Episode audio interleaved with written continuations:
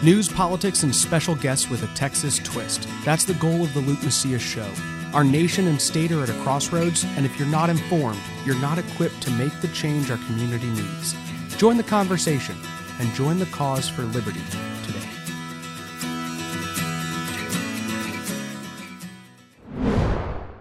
Welcome to episode 108 of the Luke Macias Show. We have a little bit to cover.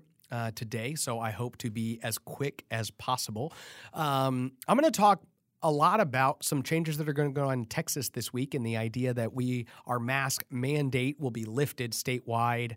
Um, let's see, today's Monday that I'm recording this. Tomorrow will be Tuesday when this is released, and it'll be the day after that on Wednesday that the mask mandate statewide will end. Um, I want to take us back to why we went under a mask mandate in the first place, and then explain to you why it was taken away so that you understand the power that the people of Texas have politically to affect the policy that you're under. We are ruled by a particular type of governor. Okay.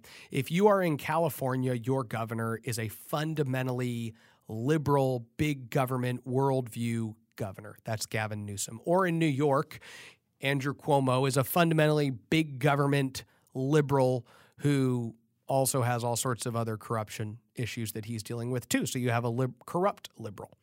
Um, if you live in the state of South Dakota or particularly Florida, um, you have a governor who has picked, who have picked in South Dakota and Florida, basically limited government approaches to the pandemic.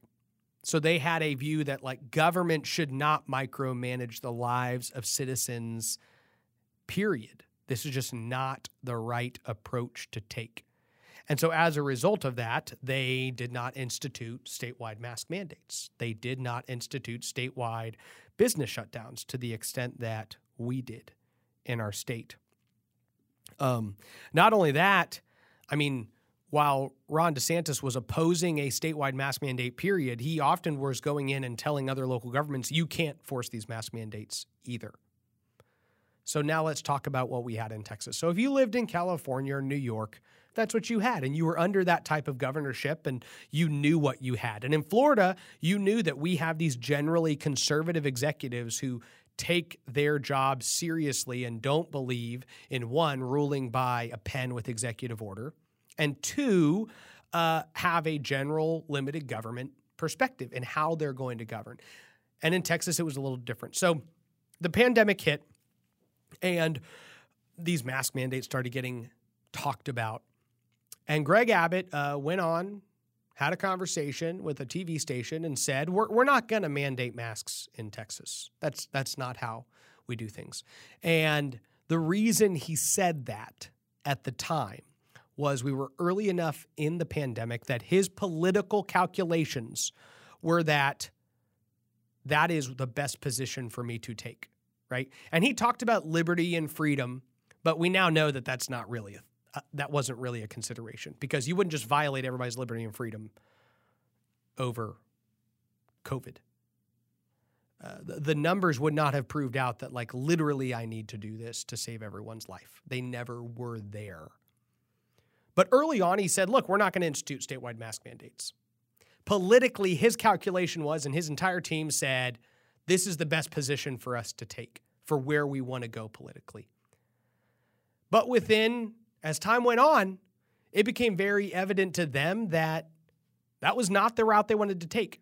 In fact, their calculus had to have been that in the long run, it's going to be better for us politically if the heavy hand of the governor just comes down and we rule by executive order.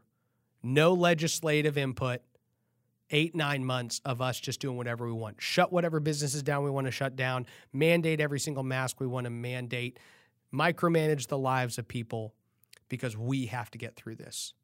And that belief was a political calculation that if we conduct things in this manner, it'll be better for us in the long run.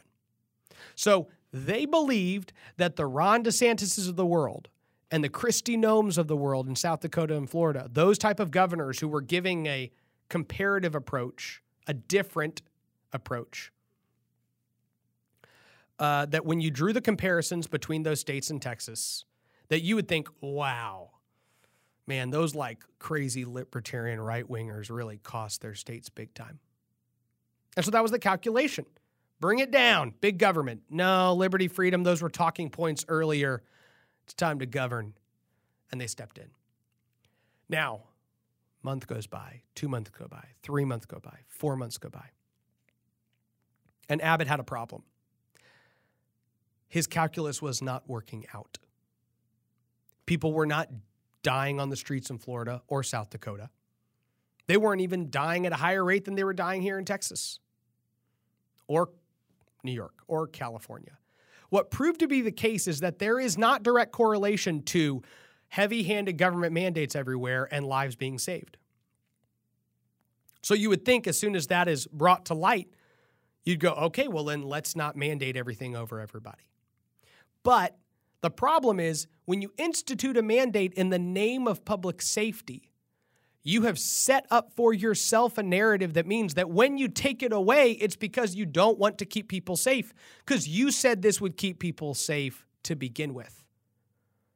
Once you literally borrow the talking points of California and New York, don't be confused as to why the politician has to stay in that mode.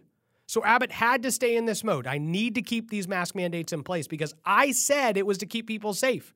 So if I remove the mask mandate, it'll be because people it, will be it'll mean that I'm okay with people not being safe or here's the last thing, which is what politicians won't do, he'd have to admit he was wrong. That actually is what he would have had to do. And that is not what the governor of Texas does. They do. They do. In fact, that's a lot of politicians. Most of the elected class in Texas will never admit that they were wrong. So that's not really on the table. You don't understand. It's all political. There is no, wow, we went down a certain route, but that was wrong. Let's recalibrate. Uh uh-uh. uh. they are all political conversations, and you can't admit you're wrong. Therefore, you have to find out how and why you're going to remove the mask mandates. Now, we are super happy that the mask mandates have been taken away. It's a great thing for Texas.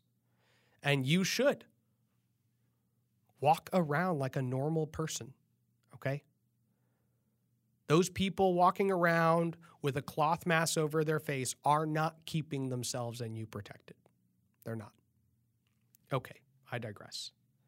It's a political calculation, so we had to figure out a political talking point to remove these mask mandates. And the motivation came based on several things. One is an absolute catastrophic freeze where incompetencies were shown and revealed, and the governor was directly in line of responsibility. ERCOT reports to the PUC. The PUC is chaired completely by three governor appointees, and they were appointed by none other than Governor Greg Abbott. And he's dealing with all sorts of political problems. In fact, polling shows that a lot of Texans are not happy with the way he handled that. And so there was a political motivation to distract from the freeze situation. There was also political motivation in that we just had a CPAC poll, which is the largest conservative political gathering every year in the United States. And they asked who would you vote for for, for president in 2024. And everyone in Texas knows that Governor Abbott is going to run for president in 2024. And he pulled at 0% of the vote. And I don't know I mean, I'm not a brilliant political consultant, but I can tell you that you want to pull above zero. Okay. Um, they took Donald Trump out of the poll, so it was just like other electeds, and he polled at 0.1%. Okay, just to give you perspective, John Kasich polled at 0.2%. John Kasich voted and cut an endorsement video for Joe Biden.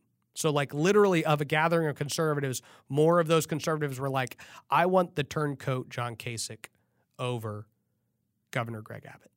So clearly, there is very little love coming the way of the Texas governor because he's governing very similarly to that of other liberal states. And so, this push and this pull and these issues he's trying to distract from all push the situation where he's motivated to say, okay, I'm getting nothing but criticism for this. This is very much hurting my perception amongst Republicans. I need to lift this immediately. And he does.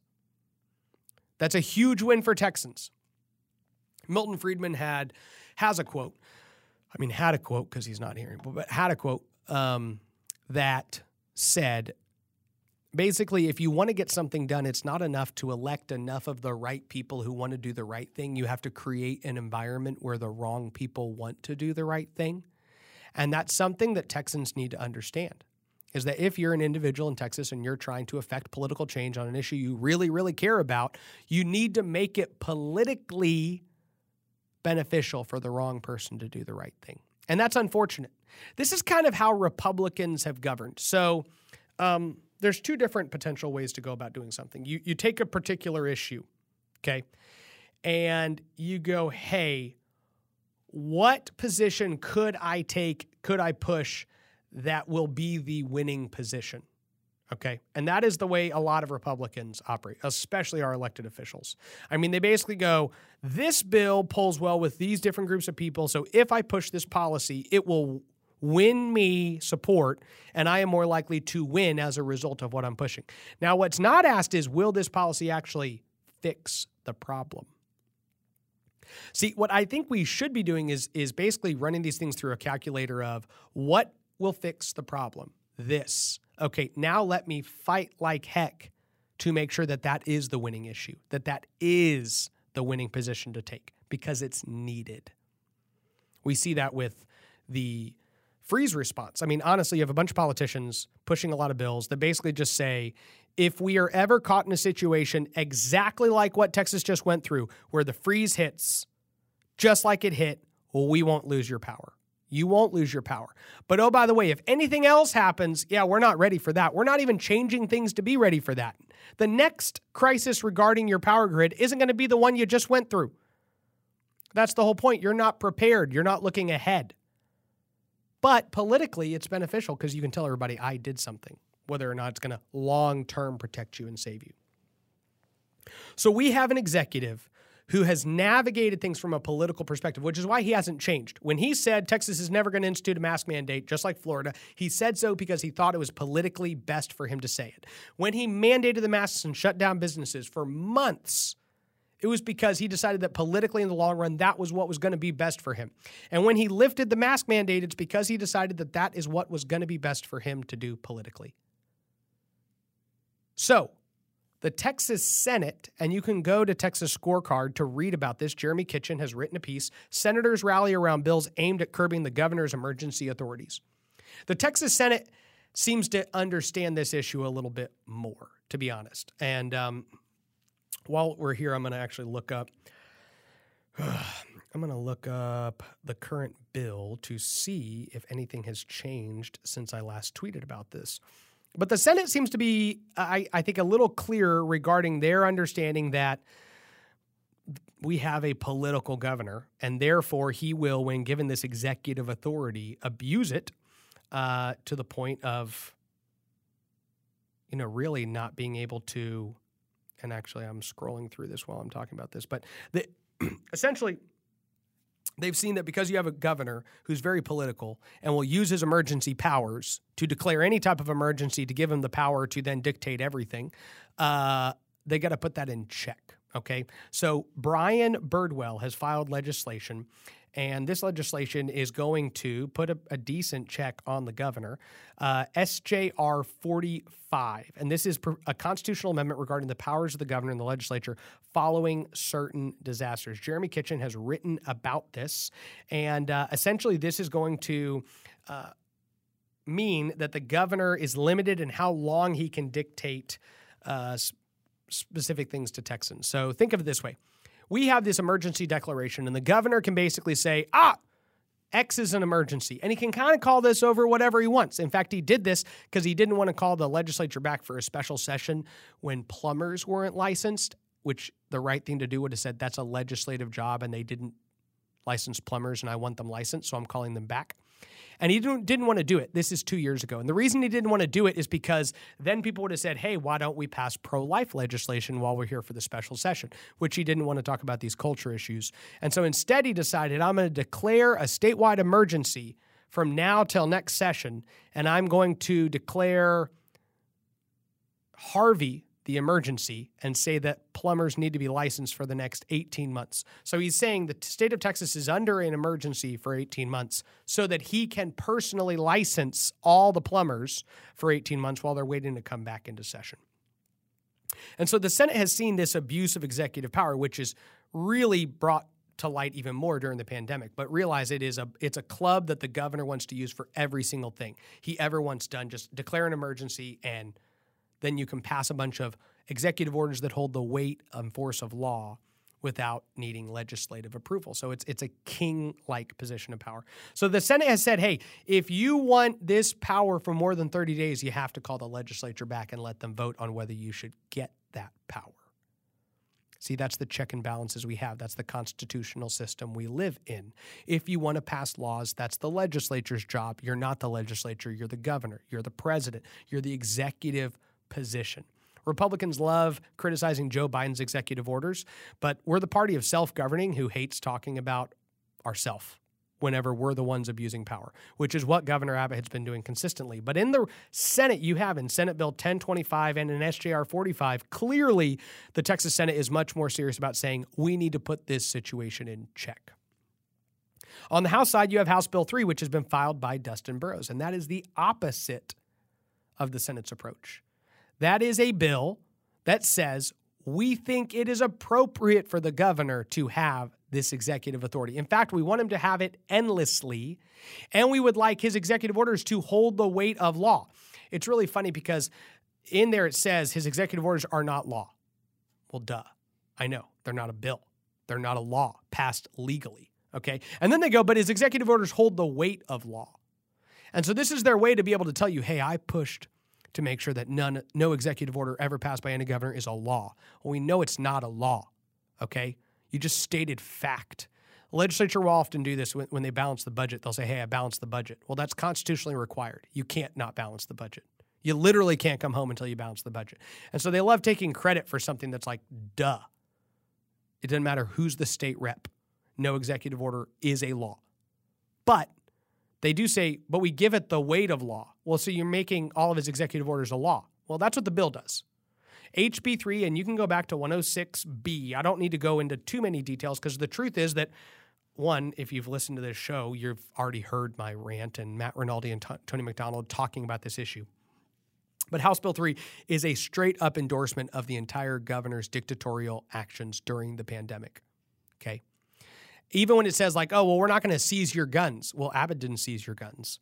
We're not going to close your churches. Well, Abbott first didn't protect the churches, and then when they were kind of shown to be in danger, he's like, oh, crud, and he went back and protected the churches. But you know, they're basically saying anything governor did, great. This is the kind of dictator we want. HB3 basically like says we want a dictator that doesn't take your guns, doesn't close churches, but can do anything else he wants to do.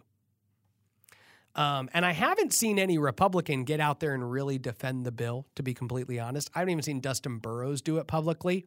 I know privately he's texting a ton of people and trying to get all these talking points out there, but uh, there have been several legislators that got out there and tried to basically just criticize the critics, but they're not defending the bill or they're trying to not say they're defending the bill. So it will be very interesting to see if House Republicans actually decide what they believe on this um, and it's going to be a very spirited debate. Here's the other thing you have to understand, though HB3 has been designed to protect the emergency powers of the governor. So, there's a specific section of law that protects the emergency powers of the governor. And what they're doing is they've copied and pasted that and they've moved it into a pandemic section of code. So now we're going to debate what power a governor should have just during a pandemic. All other emergencies, we're not debating in the House right now. And the other reason to do that is because when it comes to the floor, even if the House sees fit to put different restrictions on the position of governor, it's still a bill that protects all the other emergency powers because it's been written specifically different. So if a legislator tried to amend it and say, hey, I want to make sure that all of these different declared emergencies require some legislative input, so you can't just pass laws or executive orders that hold the weight of law for 18 months over Texans unchecked. It wouldn't matter because all that would say is next time a COVID pandemic hits, they can't do that. But they can do it regarding any other declared declaration. So it was also another really smart move that I think um, you know Representative Burrows and the governor made to set up a bill in such a way that even if it does slightly restrict the governor, he's still in near dictatorial positions regarding all other issues he thinks are an emergency. So these are the issues before us. House Bill 3 has a hearing on Thursday. The Texas Senate um, is going to consider these bills. Uh, if you are a Republican and you want to know the Republican senators who currently are not supporting these efforts, a vast majority of Republicans, I believe 11 of them, um, have signed on to the bill, uh, well, including Senator Birdwell, it's 12. So the missing Republicans who are withholding their support from this legislation right now are Kelly Hancock, Bryan Hughes, Joan Huffman, Jane Nelson, Larry Taylor, and Kel Seliger. So if if you do care about these types of issues, those and you happen to know people or live in those districts, you can reach out to those senators and ask them what their position is regarding uh, the dictatorial authority that the governor has interpreted himself to have and whether they think that should be in check. And if they do, why they haven't signed on to legislation that's specifically designed to do just that. And in the House, there's going to be a robust debate, and I would really encourage all of you to follow it because um, the reality is a lot of legislators don't really.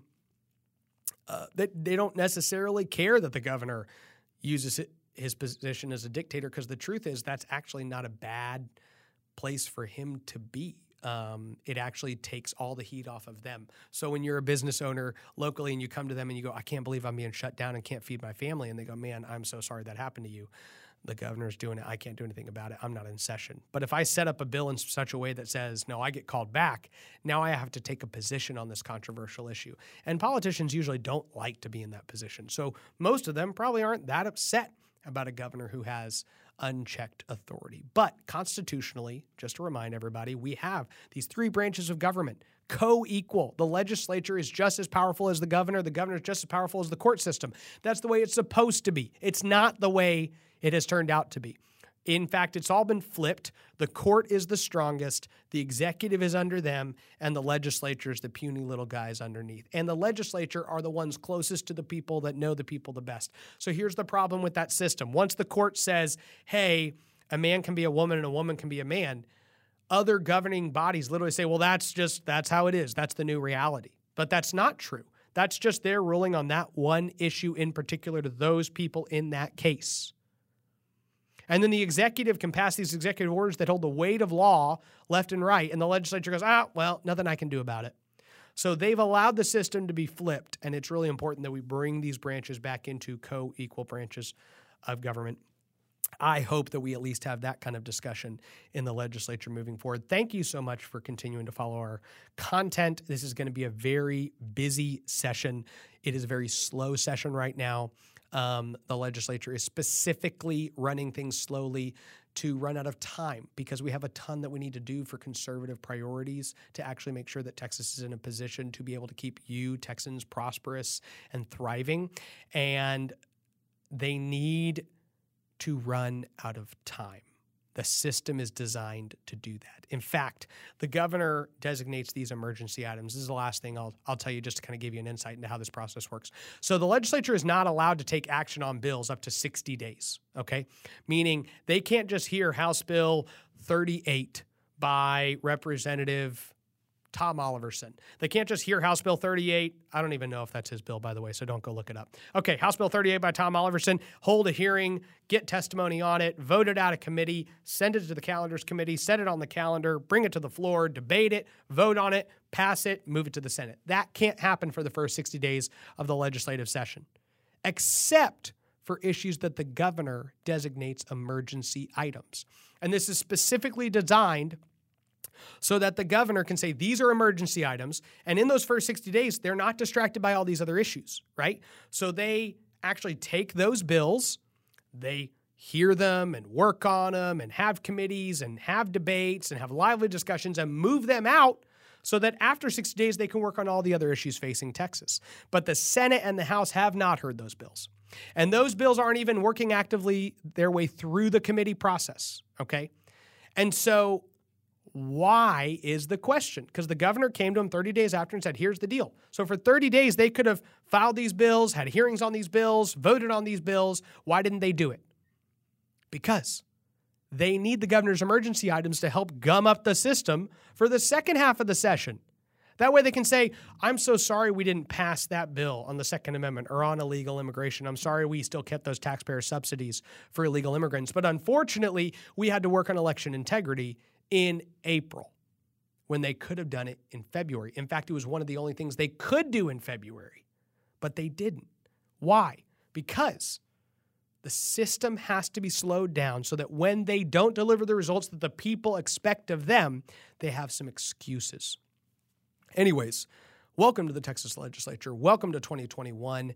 We have a lot to work on, and we have a legislature who is working slower than ever to work on those issues. I hope you have a blessed week. God bless you, and God bless Texas. Thank you for listening to the Luke Macias Show. This program is brought to you by Scorecard Media. Check out TexasScorecard.com to read up on all things Texas. Scorecard Media has other podcasts as well. Yeah, they're not as good as this one, but you should still check them out. Honestly, though, visit TexasScorecard.com to see all the content they're producing on a daily basis. If you'd like our podcast to grow, please consider subscribing to the show on whatever platform you listen on and leave a review. That helps others find the content we're producing. Thank you. God bless you, and God bless Texas.